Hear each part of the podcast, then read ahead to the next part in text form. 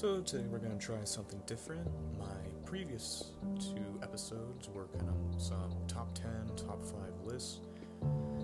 And today it's just going to be kind of me talking about a subject. So today's episodes or today's episode is frosty thoughts on PG-13 horror. So, if you watched my last episode, my top 5 worst movies of 2019 in my opinion, check it out if you haven't, please. um, then you will know that I despise Black Christmas for many reasons, but the one I'm gonna kind of talk about and use as a, seg- a segue into the discussion is the rating. So, initially, and I think I did say this in my previous episode, um, it was going to be R. The movie was going to be Which I kind of was more okay with um, because that meant it was kind of staying closer to the source material. Because the 1974 version was R, the 2006 version was R, and I love the 1974 version. I've yet to see the 2006. Heard mixed things about it, might check it out some other time. But they made this one PG 13 because the director claimed they wanted to speak towards young women. Woman, I can't speak for if that was true, but my young woman friend went with me, and it was pretty unanimous that both of us left the theater not feeling very empowered. But I kind of already knew this. It wasn't so much as a sneaking suspicion as a, yeah, that, that's just a shame. See,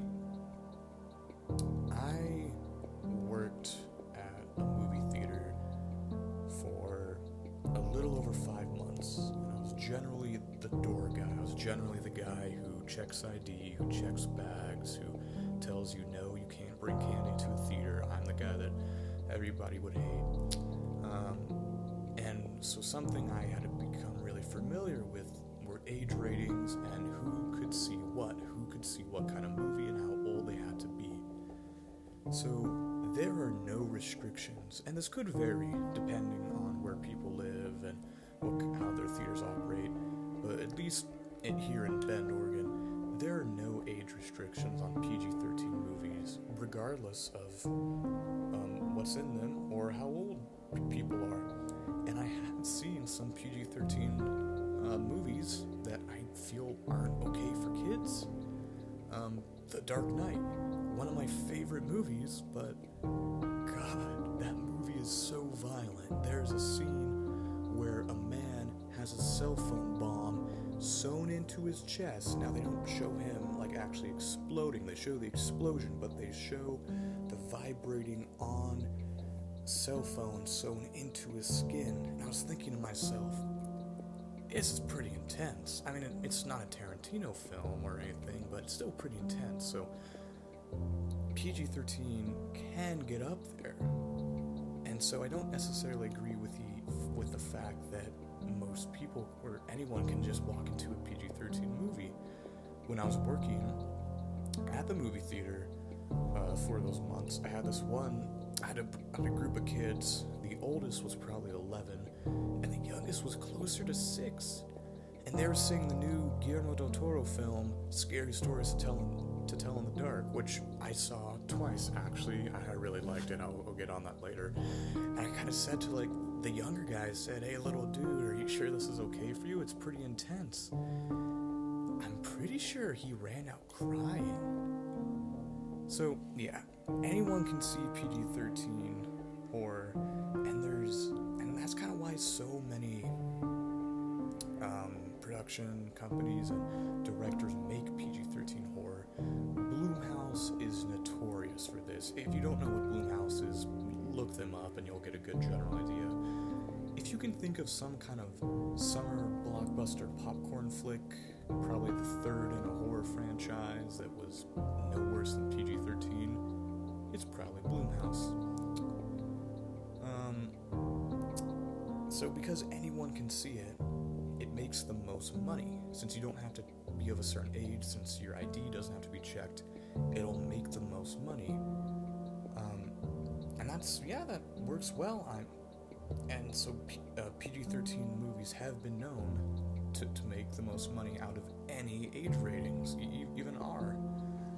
But here's my problem with this: a PG-13 movie should come naturally. It should, like, your rating should go up, like as you add things. It, it shouldn't. You shouldn't have to like cut it cut it down to become PG-13. Your initial idea should be that it's PG 13, not that, oh, we have to make it PG 13 to attract the younger audiences to get the most money. Because if your initial thought, if your initial kind of intention is to make a movie, but keep watering it down, keep editing out places, and keep cutting it out scenes to make it PG 13, come on, you are making this movie to make money, to make a quick buck. And that's just, that's disrespectful to other movie directors, other movie makers, and that just shows you have such a lack of caring about this art style. Now, I'm not saying all PG 13 horror movies are bad. Um, and there's some ways that it's implemented really well. Cloverfield, directed by J.J. Abrams, 2000. Guess because I'll be wrong, but um, is a found footage horror film directed by J.J. Abrams, and it is good. And so, because it's all being recorded by a character, it makes sense if there's something for the character to then look away. So, uh, Cloverfield is kind of general synopsis if you don't know. It's all of a sudden aliens are kind of raining down on New York, since we're from the perspective of a character that doesn't know anything from it, we also don't know any- anything about it. We know as much as them, and that's why I love um, the found footage aspect works well. And so there's a scene where a character was like bitten or like kind of scratched by one of the aliens, and she's kind of like feeling all sickly and pale. And then like they get her to like a military base, and then they and then like you just hear a bunch of screaming, "We've got an infected one!" And then you just like a bunch of doctors and military personnel running, and then the camera turns away because they don't want to look at it. But you can see the shadow, and then this woman starts to like inflate like a balloon, and then pops like uh, it was really well shot and just really well kind of led up to. But, um, and that film was PG 13 and it makes sense. Um, I do think if you're running around in New York City and there are aliens chasing after you, there might be some more swearing. Um, but I don't think J.J. Abrams is a big fan of having his films be swear he- heavy. But it makes sense for the camera to cut away because it naturally works that way. The, the character who's filming it organically will not want to look at it, therefore, the camera will not be looking at it. And it works really well that way. And then another movie that does it really well is A, a Quiet Place. Um, yeah, I mean, John Krasinski definitely went into this kind of thinking, okay, we're just gonna like this doesn't have to be R. And that's the thing. Like just because a movie doesn't have to be R, that doesn't mean it has to be cut all, all the time. Um, so kind of just my rundown on some good PG-13 horrors. If you're looking for like something to watch with like the family or like if you have a younger sibling, my top three are Cloverfield, Scary Stories to Tell in the Dark, and A Quiet Place. All are really good. All actually have some pretty intense moments. Check them all out, they're great. Now let's get back to Black Christmas. So, like I said, originally the film was, go- was going to be R, then they made it PG 13 to connect with younger women. Um, and I can respect the intention if it was true. When I went and saw it, I could point out at least three scenes where it cut away, but you could tell that they had clearly filmed the rest of that scene. Like a scene, there's this one scene where a character walks into a room, and there's another character who has wiring kind of around her throat, see that because it cuts away. But it didn't feel natural, so you could I could tell that it that that scene originally had more plan to it. And when you have to water down your movie essentially with cuts and edits, uh, what you're gonna have left is not your initial kind of intention. And whether you were intending for it to be actually really good or just a moneymaker, people will notice. I mean, the problem is a huge target audience of movies these days is group of idiotic um, high school freshmen who can start affording movies on their own, decide, hey, let's go see a scary movie. And so then they go see a PG 13 horror, but then they make money. These movies make money. People don't get it. Stop bad movies from being made by giving them bad reviews. I mean, I don't. The Saw movies never got good reviews, and yes, I know those are R, but it's just a good example of how it's reviews versus money of what makes movies like keep continuing in production.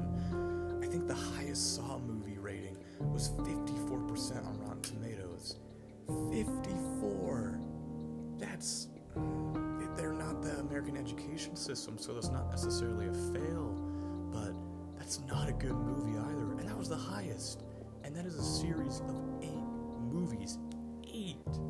And then even you look at the paranormal activity or the insidious movies. The first the first couple were fine. They were they were all right for what they were.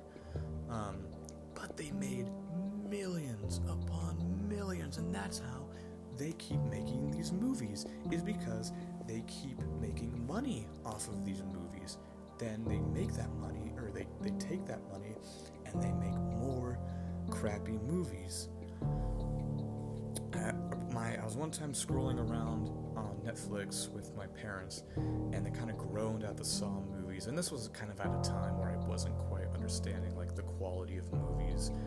I think I was a, a sophomore um, in high school, and um, and they kind of made a good point about all just horror movies in general. You get cheap writers, cheap actors, you use cheap effects. That way, there's no way that you're not going to make a profit. Uh, yeah. I mean, so kind of, if anything is a takeaway f- from this, it's a couple things. One, if you don't think a movie should be given a sequel, or the people who made it should be given the free reign and tools to make another movie, don't pay and see it. Movies that don't make money don't get sequels. There are a lot of movies that kind of had like like endings that say like, "Oh yeah, there's to be a sequel." And then those movies don't make money, and then there's no sequel. People are pleasantly pleased.